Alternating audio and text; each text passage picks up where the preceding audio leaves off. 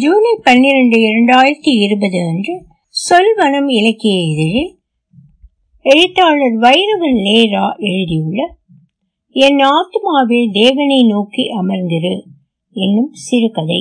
ஒலிவடிவம் சரஸ்வதி தியாகராஜன் பாஸ்டர் வெயிலில் தகித்துக் கொண்டிருந்தது நகரம். நகரத்தின் விளிம்பில் தகர கொட்டாய்கள் மற்றும் குடிசைகள் நிறைந்த பகுதியில் செழித்தவர்களின் குப்பைகள் ஆற்றின் நீரோட்டத்துடன் வழிந்தோடி பெருத்த சாக்கடையை கடலோடு உறவாடும் கழிமுகம் அது.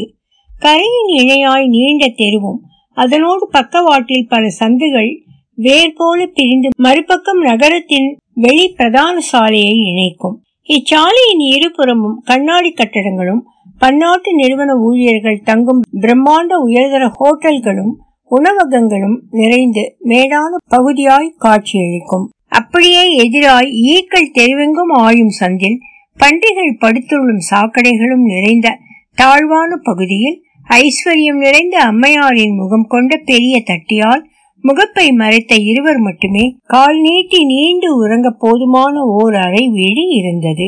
அதனுள் நெகிழிப்பாய் விரித்து நடுங்கியபடி படுத்திருந்த மெலிந்த சிறுவனின் தலைமாட்டில் ஒரு கையில் விவிலியம் வாசித்தபடி மேரி அமர்ந்திருந்தாள். அவளின் மனம் கனம் கூடி இருந்தது. அவளின் மறு கையில் ஜபமாலையை விரல்கள் உருட்டியபடி இருந்தது. சிறுவனுக்கு வயது ஏழு இருக்கலாம். ஆயினும் அதனினும் குறைவான வயதொத்த குழந்தையைப் போல ஒடுங்கி இருந்தது தேகம். மேல் சட்டை அணியாத உடம்பில் எலும்புகள் எண்ணும்படி தென்னி இருந்தது. உதடுகள் வெடித்து பற்கள் மஞ்சள் பிடித்து நாக்கு வெளித்து இருந்தன. முகம் பவித்திரமான ஒளியில் திளைத்து தலைவாட்டில் என்றோ எங்கோ வாங்கிய மாதாவின் உருவம் பதித்த வெள்ளை நிற குப்பியில் தூய எண்ணெய் இருந்தது. மேரியின் கவனம் பைபிளில் மட்டுமே இருந்தது. இருப்பினும் அவளின் வலது கை ஜபமாலையோடு சேர்த்து சிறுவனின் தலைமயிரை அவ்வப்போது வருடியபடி இருந்தது. சிறுவன் முழங்கும் ஓசை கேட்டதும் புத்தி தெளிந்தவளாய் குப்பியில் இருந்த எண்ணெயை சிறிது கையில் எடுத்து அவளின் வலது கை பெருவிரலால் சிலுவை ஒன்றை அவனின் நெற்றியில் பூசி மனமுருகி கருணையின் அன்பின் பிதாவை வேண்டினாள். அவ்வீட்டின் மேல் தகரத்தின் மீதுள்ள ஓட்டையின் சிறு துளையின் வழியே மென் ஒளி வீட்டில் விழுந்து கொண்டிருந்தது. கழுத்தில் சீர்பிடித்த கருநிற பூனைக்குட்டி நகங்களால் ஒளியை பிராண்டி கொண்டிருந்தது. அவளின் எண்ணம் எங்கும் அற்புதங்களை நிகழ்த்தும் மன்னவர் முழுவதுமாய் நிறைந்திருந்தார். இஸ்ரவேலின் குருடர்களுக்கு ஒளியை அளித்தவர் என் பிள்ளையை கைவிடுவாரா? கண்ணில் வழிந்தோடிய கண்ணீர் காய்ந்தபடி அவள் வேண்டிக் கொண்டிருந்தாள். சிறுவன் சில நிமிட வேளையில் உறங்கி போனான். நோயின் தாக்கமோ இல்லை பசியாகவோ இருக்கலாம். நேற்றிரவு சிறிது கஞ்சி குடித்தான். அதையும் சர்த்தித்து விட்டான். பானையில் வெந்நீர் கொஞ்சம் இருந்தது. அவ்வப்போது அதனை குடிக்க கொடுப்பாள். எண்ணியும் தேடியும் பார்த்தும் வீட்டில் பதினைந்து ரூபாய்க்கு அதிகமில்லை. இருந்த பதினைந்து ரூபாயை செலவு செய்ய வேண்டாம் என நினைத்திருந்தாள். ஒருவேளை நாளையும் காய்ச்சல் குறையவில்லை என்றால் மீண்டும் மருத்துவரின் கரிசனம் தேவை. பதினைந்து ரூபாய்க்கு குறைவாய் மருத்துவம் செய்யவும் அதனையும் நிறைவோடு செய்யவும் மருத்துவர்கள் இருக்கிறார்களா? இப்பகுதி குடிசைவாசிகள் மத்தியில் இருபது ரூபாய் மருத்துவம் பரிச்சயமானவர். காசு கொடுத்தால் மாத்திரம் வாங்கிக் கொள்வார். அதையும் எண்ணிக்கொள்ளாமல் வாங்கி மேஜை டிராயரில் போடுவார். கொடுக்காவிட்டாலும் அவர் அளிக்கும் மரியாதைக்கும் மென்மையான பூர்ணமான புன்னகைக்கும் குறைவு இருக்காது. சில மனித நோய்களுக்கு அந்த தூய்மையான புன்னகை கூட வலி தீர்க்கும் நிவாரணி தெரியுமா? மேரி அந்த பதினைந்தை பத்திரமாய் வைத்திருப்பது. இரண்டு நாள் முன்பு அங்கு சென்றபோது மருத்துவம் முடித்து அவர் புன்னகைக்கும் இடைவெளியில் எழுந்து வெளியேறிவிட்டாள். இம்முறையும் அவ்விடைவெளியை பயன்படுத்தி கொள்ள விரும்பவில்லை. யாரோ கதவை அசைக்கும் ஓசை கேட்டதும் தலையை லேசாய் திரும்பி பார்த்தாள். தெரியும் அது நிச்சயமாய் வின்சியாகத்தான் இருக்க வேண்டும். அவள் ஒருத்தியை தவிர இந்த நகரத்தில் யாருக்கு மேரியின் வீட்டு விலாசம் தெரியும்.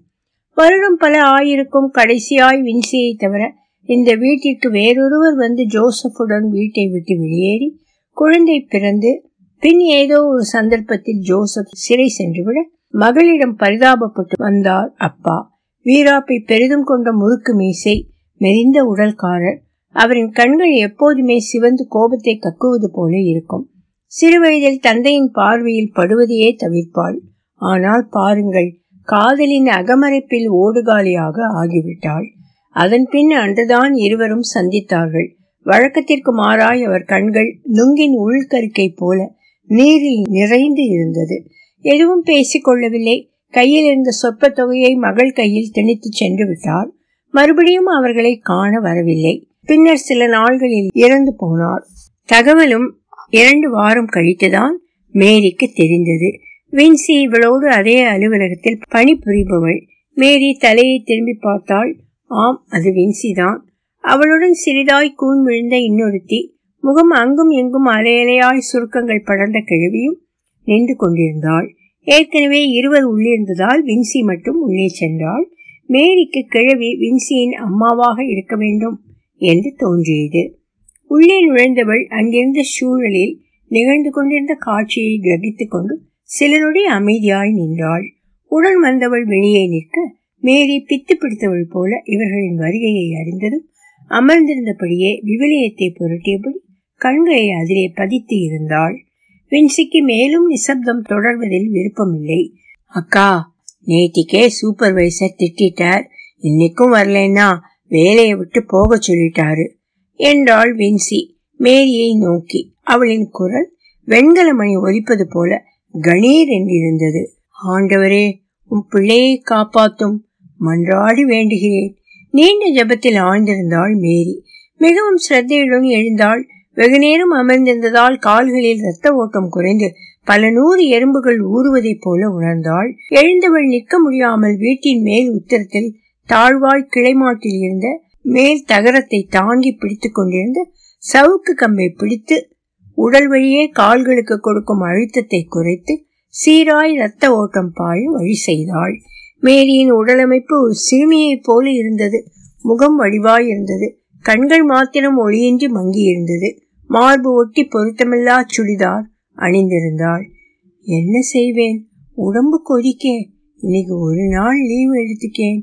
மேரி இதனை கூறும் போதே இல்லை என்பது போல் தலையாட்டிய வின்சி சொன்னா கேளுக்கா. அம்மா பாத்துக்கிடுவா பிள்ளைய என்றபடி அம்மாவை நோக்கி கை நீட்டினாள். ஆசுபத்திரி அழைத்து செல்லவும் காசு வேண்டும். ஏற்கனவே மூன்று நாள்கள் விடுப்பு எடுத்தாயிற்று. மருத்துவர் கூறியதும் நினைவிற்கு வந்தது. மீண்டும் அவர் கூறிய வார்த்தைகள் உள்ளுக்குள் கேட்டபடியே இருந்தது. சிறுவன் உடலில் சத்து குறைபாடு உள்ளது. அதுவே எளிதாய் சளியும் காய்ச்சலும் ஏற்பட காரணமாய் இருக்கிறது. சத்தான ஆகாரம் சாப்பிட கொடுக்க வேண்டும். ஹார்லிக்ஸ் பூஸ்ட் போன்ற ஏதாவது ஒன்று வாங்கி தினசரி கொடுக்குமாறு சொல்லி இருந்தார் சரி வேலைக்கு செல்வோம். இப்போதைக்கு இருக்கும் ஒரே வழி சூப்பர்வைசரிடம் காசு கேட்பது மட்டுமே. பலமுறை வாங்கி இருக்கிறேன் கொடுப்பாரா? கடந்த வாரம் கூட வாங்கியிருந்தேன். அவர் மிகவும் நல்லவர் இரக்கமானவர். கண்டிப்பாக கொடுப்பார் என்றெல்லாம் யோசித்தபடி உடைகளை மாற்றி நேற்று வடித்த சுடுகஞ்சியின் மிச்சம் ஆறி அளந்து இருந்ததில் ஒரு மிடறு குடித்து சிறுவனின் நெற்றியில் முத்தமிட்டு கிழவியை நோக்கி மௌனமாக சிரித்தபடி வீட்டை விட்டு வெளியேறினாள். ஏதோ நினைவு வந்தவளாய் மீண்டும் வீட்டுக்குள் நுழைய முயற்சித்தாள். வின்சி மேரியிடம் ஏன்? என்னாச்சுக்கா? இல்ல அம்மாட்ட எதுனா வாங்கணும்னா காசு வேணும்னு கொடுக்க மறந்துட்டேன் என்றாள் மேரி. நீ வாக்கா அம்மாட்ட காசு இருக்கு அது பாத்துக்கிடும் பயப்படாத. இருவரும் சாக்கடையும் மழைநீரும் தேங்கி நிற்கும் தெருக்கள் வழியே நடக்க ஆரம்பித்தனர். அப்பகுதி எங்கும் அழுகிய பொருட்களின் நாற்றம் வீசியது.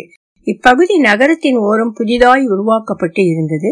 நகரம் பெரிதாய் விஸ்தாரித்து மேலும் பிரம்மாண்டமாய் எழும்ப நாகரிகத்தின் கம்பீரமாய் பெரிய கட்டிடங்கள் கண்ணாடி மாடங்கள் என விரிந்து அங்கு ஓரமாய் வாழ்ந்து கொண்டிருந்த இப்பூர்வ குடிகள் குப்பையைப் போல வீசி எரியப்பட்டார்கள் எதை உருவாக்க அவர்கள் தேவைப்பட்டார்களோ அதன் அழகை கெடுப்பது இவர்கள் என மாறி மாறி வந்த எல்லா அரசாங்கமும் இவர்களை விரட்டியது. மாறாய் இன்னும் நகரத்தின் துப்புரவு சில்லறை பணிகளுக்கு பெரும்பாலும் தேவைப்படுகிறார்கள். கடந்த வாரம் பெய்த பெருமழையின் நீர் வழியாமல் இன்னும் தேங்க இப்பகுதியை நோய்கள் பீடித்துக் கொண்டிருக்கிறது. எங்கும் கொசுக்கள் பறக்கிறது. மேரியின் கால்கள் வேகமாக நடக்க அவளை விட உயரம் குறைந்த வென்சி வேகத்திற்கு ஈழாய் நடப்பது ஓடுவது போல் தெரிந்தது. மேரியின் கண்களின் முன் விரிந்திருக்கும் காட்சிகள் மனதில் பதியாதவளாய் நடந்து கொண்டிருந்தாள். செல்லும் வழியில் குருசடி ஒன்று இருந்தது. அது இருந்த அன்னை மேரியின் கையில் ஏந்திய அழகிய குழந்தையின் உருவம் அவளுக்குள் வேறு நினைவுகளை கிளறியது. ஜோசப் அவளுக்கு கொடுத்தது இன்பங்களின் உச்சத்தை. நகரத்தின் மையாய் வழிந்தோடும் நதியின் கரையில் அவர்களின் குடிசை இருந்தது. நாரும் சாக்கடைகள் அசௌரியம் கொடுத்தாலும் மகிழ்ச்சியாகவே இருந்தது அவனோடு இருந்த நாட்கள். நினைவு முடிச்சுகளில் பொதிந்து வைக்கப்பட்டு இருந்த மகிழ்வான தருணங்களை அவ்வப்போது நினைத்து பெருமூச்சுடன் உதட்டின் ஓரம் மட்டுமே மிஞ்சும் புன்னகையுடன் ஆறுதல் அடைந்து கொள்வாள். கிடைத்ததில் நிறைவாகவே வாழ்ந்தார்கள். ஜோசப் கருணையானவன் எதையும் ஆழ்ந்து சிந்திப்பவன் கடைத்தெருவில் தள்ளுவண்டி உணவகம் நடத்தினான். உதவியாய் மேறி வர விரும்பினாலும் வேண்டாம் என்பான். என் கஷ்டம் என்னோடு நீ சந்தோஷமா வீட்டில் இரு. ஒவ்வொரு ஞாயிறு காலையும் தேவாலயம் செல்வார்கள். தேவாலய வாசலில் அமர்ந்திருக்கும் பிச்சைக்காரர்களின் கூட்டத்தில் வயதான பெண்ணொருத்திக்கு உணவருந்து காசு கொடுப்பான். அவனை பற்றி அவனிடம் விசாரித்ததில் அம்மாவின் தோழி என்பான். மாலை அவளை கடற்கரை திரையரங்கம் அழைத்துச் செல்வான். அவளுக்கு விருப்பமான எல்லாவற்றையும் அறிந்து வைத்திருந்தான். பிடித்தமான பொருளை நோக்கி அவள் அவள் கண்கள் நகரும் போதே அதனை கையில் ஏந்தியபடி வருவான். தினமும் காலை இருவரும் இணைந்தே ஜெபிப்பார்கள். அவர்களின் குடிசை இழிக்கப்பட்டு அதற்கு ஈடாய் ஒதுக்கப்பட்ட வீட்டு வசதி வாரிய குடியிருப்பு அவனுக்கு கசப்பை கொடுத்தது. தொழிலை இழந்தான். வெட்டி தள்ளப்பட்ட மரத்தின் பறவைகளுக்கு வேறு கூடு எளிதில் அமையலாம். மனிதர்களுக்கு அப்படியா? காயலான் கடையில் இரும்பு உடைப்பது புறநகர் பகுதியில் உள்ள கிணறுகளின் தண்ணீர் திருடி நகருக்குள் விற்பது என கிடைக்கும் வேலையை செய்ய ஆரம்பித்தான். இதற்கிடையில் அவர்களின் தாம்பத்தியத்தின் அடையாளமாய் இன்பெறும் வகையில் மகன் பிறந்தான். அவனுக்கு கர்த்தரின் முன்னே ஜான் எனும் பெயர் சூட்டினர். புதிதாய் ஒரு பழக்கம் தொற்றிக்கொள்ள ஆரம்பித்தது. வேலை முடிந்ததும் அரசாங்க சாராய கடைகளின் பக்கம் திரும்பினான். தினமும் குடி ஒரு பழக்கமாக மாறியது. மேரி மன்றாடி பார்த்தாள். அவனுக்காகவே ஜெபிப்பாள். ஆண்டவரை நோக்கி கத்தி வேண்டுவாள். கையில் ஜபமாலை திருகியபடி இருக்க ஆண்டவரே உம் பிள்ளையை காப்பாத்தும். வழி தவறி சென்ற ஆட்டை உம் மந்தையில் திருப்பும் நல்மேய்ப்பரே. பரமபிதாவே சாத்தானின் சகவாசத்தை நீக்கும். என கண்ணீர் மல்க வேண்டுவாள். முட்டங்காலிட்டு அவள் ஜெபிக்கும் வேளையில் ஜானும் விவரயத்தை கையில் ஏந்தியபடி அவர்கள் வீட்டில் இருந்த அன்னை மேரி புகைப்படம் முன் நிற்பான். மேரியின் கண்ணீர் ஜானின் கண்களிலும் வழியும் ஜோசப் காலை ஜபிப்பதும் இல்லை. ஞாயிறு தேவாலயம் செல்வதை தவிர்த்தான். வீட்டிற்குள் வரத்து குறைந்தது. ஆனாலும் மேரியின் மீது உள்ள அன்பு துளியும் குறையவில்லை. போதையில் அழுவான் புலம்புவான்.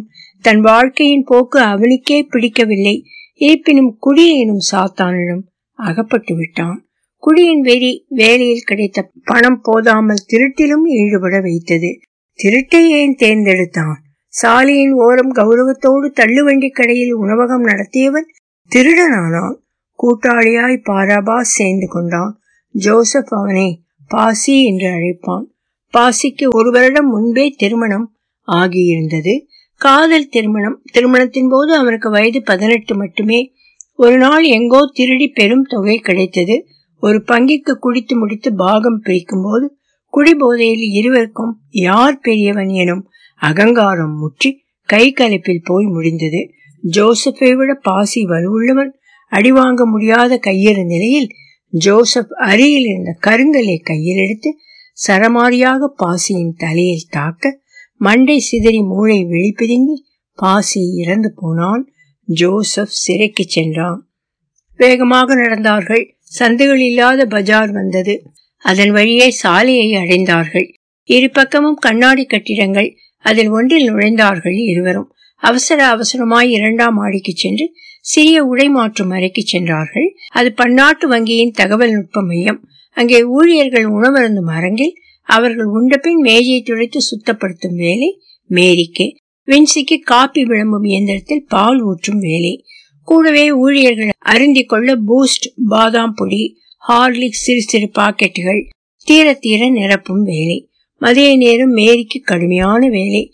ஒவ்வொரு மேஜை முடித்து அவள் ஆசுவாசப்படுத்திக் கொள்ள முயலும் நேரம் அடுத்த மேஜைக்கு அவளை அழைப்பார்கள். மகளின் காய்ச்சல் வேறு அவளை சித்திரவதைப்படுத்திக் கொண்டிருந்தது. கிழவி ஆகாரம் கொடுத்திருப்பாளோ?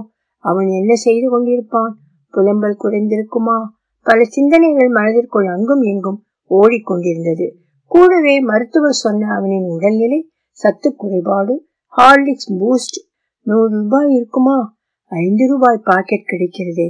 அதை தன்னால் வாங்க இயலாதா? தினசரி சம்பளம் இல்லை. மாதம் பத்தாம் தேதிக்கு கிடைப்பதே அரிது. இன்றோ இருபதாம் தேதி. வாங்கிய சம்பளம் தீர்ந்து விட்டது. எப்படியோ சூப்பர்வைசர் கொடுப்பார். கேட்டு வாங்கிக் கொள்ளலாம். அன்றைய நாள் வேலை முடிந்ததும் உடைகளை மாற்றி சூப்பர்வைசர் அறைக்குள் சென்றாள். அவர் அமர்ந்திருந்தார். இவளை கண்டதும் எவ்வித உணர்ச்சியையும் வெளிக்காட்டாமல் கணினியை நோண்டியபடி உட்கார்ந்து இருந்தார் மேரி பலகீனமாக உணர்ந்தாள். அவளின் தொண்டை விக்கி வார்த்தை வராமல் சிக்கிக் கொண்டு இருந்தது. மெதுவாக ஆரம்பித்தாள். சார் பையனுக்கு காய்ச்சல். அதான் லீவு எடுத்தேன். சூப்பர்வைசரின் பார்வை வித்தியாசமாய் அவளை நோக்கியது. வாடிய பூவை போல இருந்தாள். மேரியின் கண்களை நேருக்கு பார்ப்பதை எப்போதுமே அவர் தவிர்த்து விடுவார். பரிதாபமான ஒளியிழந்த கண்கள் இல்லம்மா மேனேஜர் உன்னால என்ன திட்டாரு நீங்க வேணும்னா வேற வேலை பாருங்க என்றார் அவர். இதை கூறும்போது அவரின் தலை கவிழ்ந்தே இருந்தது. இல்ல சார் மன்னிச்சிருங்க இனி லீவு எடுக்க மாட்டேன். சொன்னா புரிஞ்சுக்கோங்க இப்பெல்லாம் சம்பளம் குறைவா வேலை பார்க்க அஸ்ஸாம் பெங்கால்காரங்க வராங்க. நான் என்னால முடிஞ்சதை செய்யறேன். நீங்களும் புரிஞ்சுக்கணும் என்றார். மீண்டும் கணினியில் நுழைந்து அவளின் முகம் காணாமல் இருந்தார். இப்போதைய சூழலில் இவரிடம் எப்படி பணம் கேட்பது? மனமுடிந்து அங்கிருந்து வெளியேறினாள். அவள் அங்கிருந்து நகர்ந்ததும் அவளை நோக்கிய பார்வையை மீட்டு கணினியில் நுழைந்தான். அவளின் அவளின் சொந்த வாழ்க்கையை அறியாத அவர் மனதிற்குள் அவரின் அம்மாவை உழைப்பை உணர அவள் காரணமாக இருந்தாள். அம்மாவால் தான் தான் இன்று இப்படி ஒரு அலுவலகத்தில் மரியாதையான வேலையில் இருக்கிறேன். மேதியின் ஒடிசலான தேகமும் வடிவான முகமும் அவளை காணும் ஒவ்வொரு தருணமும் அம்மாவை நினைவுபடுத்தும். வரவேற்பறையில் வின்சிக்காக காத்திருந்தாள். வின்சி வந்தாள். காசு கேட்கலான்னு பார்த்தேன். கேட்க முடியல. வேலையே போயிரும்னு இருக்கு. இதுல எங்க அட்வான்ஸ் கேட்க? வின்சி ஒருமுறை அவளை பார்த்தபடி காத்திருக்குமாறு கூறி மீண்டும் மேலே சென்றாள். மூச்சிறைக்க வந்தவள் கைப்பையில் ஹார்லி தீய பாக்கெட் சிலை இருந்தது. டெய்லி உனக்கு ஒன்று எடுத்து தாரேன் நீ யோசிக்காம வா. மேரிக்கு இது தவறாகப்பட்டது. இல்லை வின்சி நீ கொண்டு போய் அங்க வச்சிரு. இது வேண்டாம். இதுல என்ன தப்பு? இங்க வசதிக்கும் வாங்குற சம்பளத்துக்கும் ஃப்ரீயா கொடுக்கறாங்க தெரியுமா? சில பேர் நான் நிற்கும் போதே பேக்ல ஒன்று ரெண்டு எடுத்து போடுவாங்க. நாம எடுத்தா என்ன பிரச்சனை? யாருக்கு தெரிய போகுது? இதுல ஒன்றும் தப்பு இல்லை. நீ வா போய் அவனுக்கு பால்ல கலந்து போட்டு கொடு பாவம் தம்பி உடம்புல தெம்பே இல்லை. இல்ல வின்சி அப்பா பண்ண தப்போ என்னவோ? பிள்ளைக்கு இப்படி அடிக்கடி ஆகுது இது திருடி வர்றது எனக்கு வேணாம். எனக்கு சரிப்பட்டு வரல. இதுல என்ன திருட்டு இருக்கு? நியாய தர்மம்லாம் இதுல வேண்டாங்க்கா உன்கிட்ட காசு இருக்கா? நமக்கு எவ்வளோ சம்பளம்? பேசாம வா. என்று மேரியின் கையை பிடித்திழுத்து வெளியே அழைத்து சென்றாள். மேரிக்கு இதில் துளியும் விருப்பமில்லை. இருந்தாலும் மகனின் உடல்நிலையை இதில் ஒப்புக்கொள்ள வைத்தது. வின்சி எதற்காக என் கஷ்டத்தை பகிர வேண்டும்? அவள் கணவனை கொன்றவன் என் அன்பு காதலன் அல்லவா? பாசியை கொண்டு ஜோசப்பை நீதிமன்றம் அழைத்து வந்த நாள் கொன்றவனின் முகம் காண வின்சி வந்தாள். அப்போது சிறுமியைப் போல இருந்தாள். கட்டிய தாலியின் மஞ்சள் கூட விழியவில்லை. இவ்வளவு பெரிய பாவத்தை செய்து விட்டான் ஜோசப்பை சபிக்கவே வந்திருப்பாள். அன்றைக்கு ஜான் இரண்டு வயது குழந்தை. வந்தவன் ஓரமாய் என்னருகில் நின்றான். அவளுக்கு தெரிந்திருக்கும் கொன்றது என் கணவன் என்று. ஒருவருக்கொருவர் பரிதாபமாய் மற்றவர் நிலை கண்டு வருந்தி பார்வையை பரிமாறிக்கொண்டோம் ஜானின் அழுகையை கேட்டு மேலும் நெருங்கி வந்தாள். அச்சமடைந்த நான் ஒதுங்கினேன். பின் அவளின் காலை பிடித்து கெஞ்சி அழுதேன். எங்களை மன்னிக்குமாறு. மாறாக அவள் ஜானை தூக்கி கொஞ்சி அவனின் அழுகையை நிப்பாட்டினாள். இன்று நான் தங்கியிருக்கும் தகர கொட்டாயும் அவள் ஏற்பாடு செய்ததே பெரிய மனதுக்காரி. இன்று என்னோடு துணையாய் நிற்கிறாள். அவளின் வயதுக்கு இன்றைக்கும் இன்னொரு திருமணம் செய்து கொள்ளலாம். ஆனால் பாசியின் மேல் கொண்ட ஆத்மார்த்தமான அன்பின் காரணமாய் தவிர்க்கிறாள் சில நேரம் வருத்தப்படுவாள். நான் அங்கே ஒருவேளை இருந்தால் வெளிக்காட்டிக் கொள்ள மாட்டாள். செல்லும் வழியில் மாலை மங்கும் வெயிலில் குருசடியில் அன்னை மனம் மாதா முன் மனமுருகி வேண்டினாள். காலையில் வின்சியோடு வந்தவள் அவளின் அம்மாவாக இருந்திருக்கும் என்றே நினை நினைத்திருந்தாள். வின்சியிடம் அதை பற்றி கேட்கவே இல்லக்கா அது பாசியோட அம்மா. என்னை பெத்தவங்க இல்லை. நான் ரயில்வே ஸ்டேஷன் வெளியே பூ வித்துட்டு இருந்தேன். எங்கள் சித்தி தான் வளர்த்துச்சு. பாசி என்னை எப்படி பார்த்தான்? ஏன் அவனுக்கு பிடிச்சதுன்னு தெரியாது. ஸ்டேஷனில் வாடகைக்கு ஆட்டோ ஓட்டிட்டு இருந்தான். எனக்கு முன்னாடியே தெரியும். நல்ல பையன். ஒரு நாள் என்கிட்ட பூ வாங்கி என்கிட்டயே திரும்ப கொடுத்தான். கேட்டா லவ்னு சொன்னான். கொஞ்சம் அலைய விட்டு ஒத்துக்கிட்டேன். நல்லா பார்த்துக்கிட்டான். ஸ்டேஷன் பக்கத்தில் குடிசையை மாற்றி முப்பது கிலோமீட்டர் தள்ளி இங்கே வச்சாங்க. வேலை இல்லை ஏதோ வேலை பார்த்தான். அப்பவும் குடிப்பான். இங்கே வந்ததுக்கு அப்புறம் டெய்லி ஆயிட்டு பழக்கம். சண்டை போடுவான் பின்னாடி சமாதானப்படுத்துவான். எல்லாம் சீக்கிரமே முடிஞ்சிட்டு எனக்கு இல்லையாக்கா அவன் போனதுக்கு அப்புறமும் எனக்கு ஒரு சொந்தத்தை கொடுத்துட்டு தானே போயிருக்கான் என்று சொல்லிக்கொண்டே வேகமாய் நடந்தாள். அவளும் பாரபாசை பாசி என்றே அழைப்பாள். இது நாள் வரை பாசியை பற்றியோ அவளின் சொந்த வாழ்க்கை பற்றியோ பேசியதில்லை. இன்று ஏனோ அவளே எல்லாம் சொல்லிவிட்டாள். மேரி மேலும் மனம் நொந்து மேரி மேலும் மனம் நொடிந்தவளாய் உடைந்து போனாள். தன் பிள்ளையை கொன்றவன் பிள்ளையை கவனித்துக் கொண்டு இருக்கிறாள் கிழவி. வின்சி சொல்லி இருப்பாளா இது யாரின் பிள்ளை என்று? எப்படி இருந்தாலும் ஒருவேளை கிழவி பழிக்கு நிகரான செயலை செய்து இருப்பாளா பலவித குழப்பம் அவளை சித்திரவதை செய்தது. நடந்து கொண்டிருந்த போதும் விவிலியத்தின் வரிகளை முழுமுழுத்தபடியே இருந்தது அவளின் உதடுகள். சிலுவையின் பெயரால் நின்ற அவளின் தூய ஜபம். அவளை சாதாரணமாய் வைத்திருக்க உதவியது. அப்படி ஒன்றும் நடந்திருக்காது. அவளின் வீடு வந்தது மெதுவாய் வீட்டிற்குள் நுழைந்தாள். சிறுவன் அமர்ந்திருந்தான். கொஞ்சம் தெம்பாக தெரிந்தான். அவன் மடியில் பூனைக்குட்டி உறங்கிக் கொண்டிருந்தது. கிழவி அந்த அறையிலே ஓரமாக இருந்த அடுப்பில் பாத்திரத்திலே கஞ்சி காய்ச்சி கொண்டிருந்தாள்.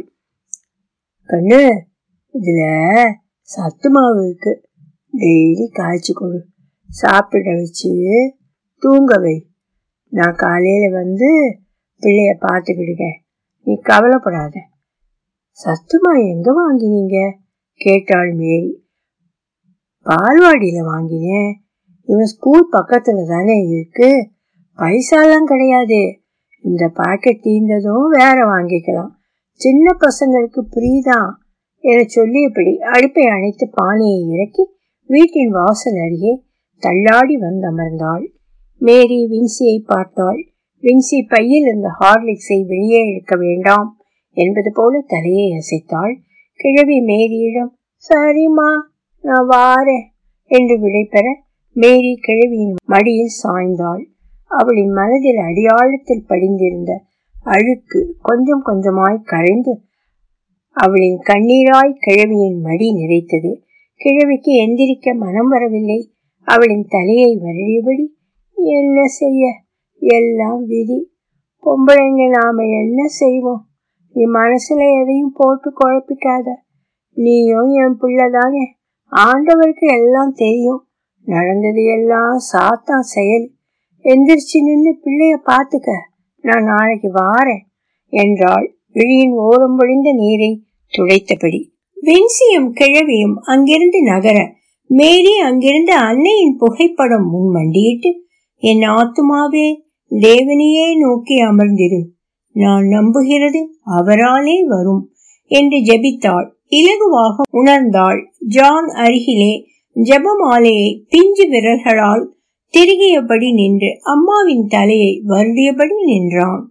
பூனைக்குட்டி ஜானின் கால்களை உடலை வளைத்து வருடியபடி அங்கும் எங்கும் சென்றது. ஒலிவடிவம் சரஸ்வதி தியாகராஜன் பாஸ்டன்.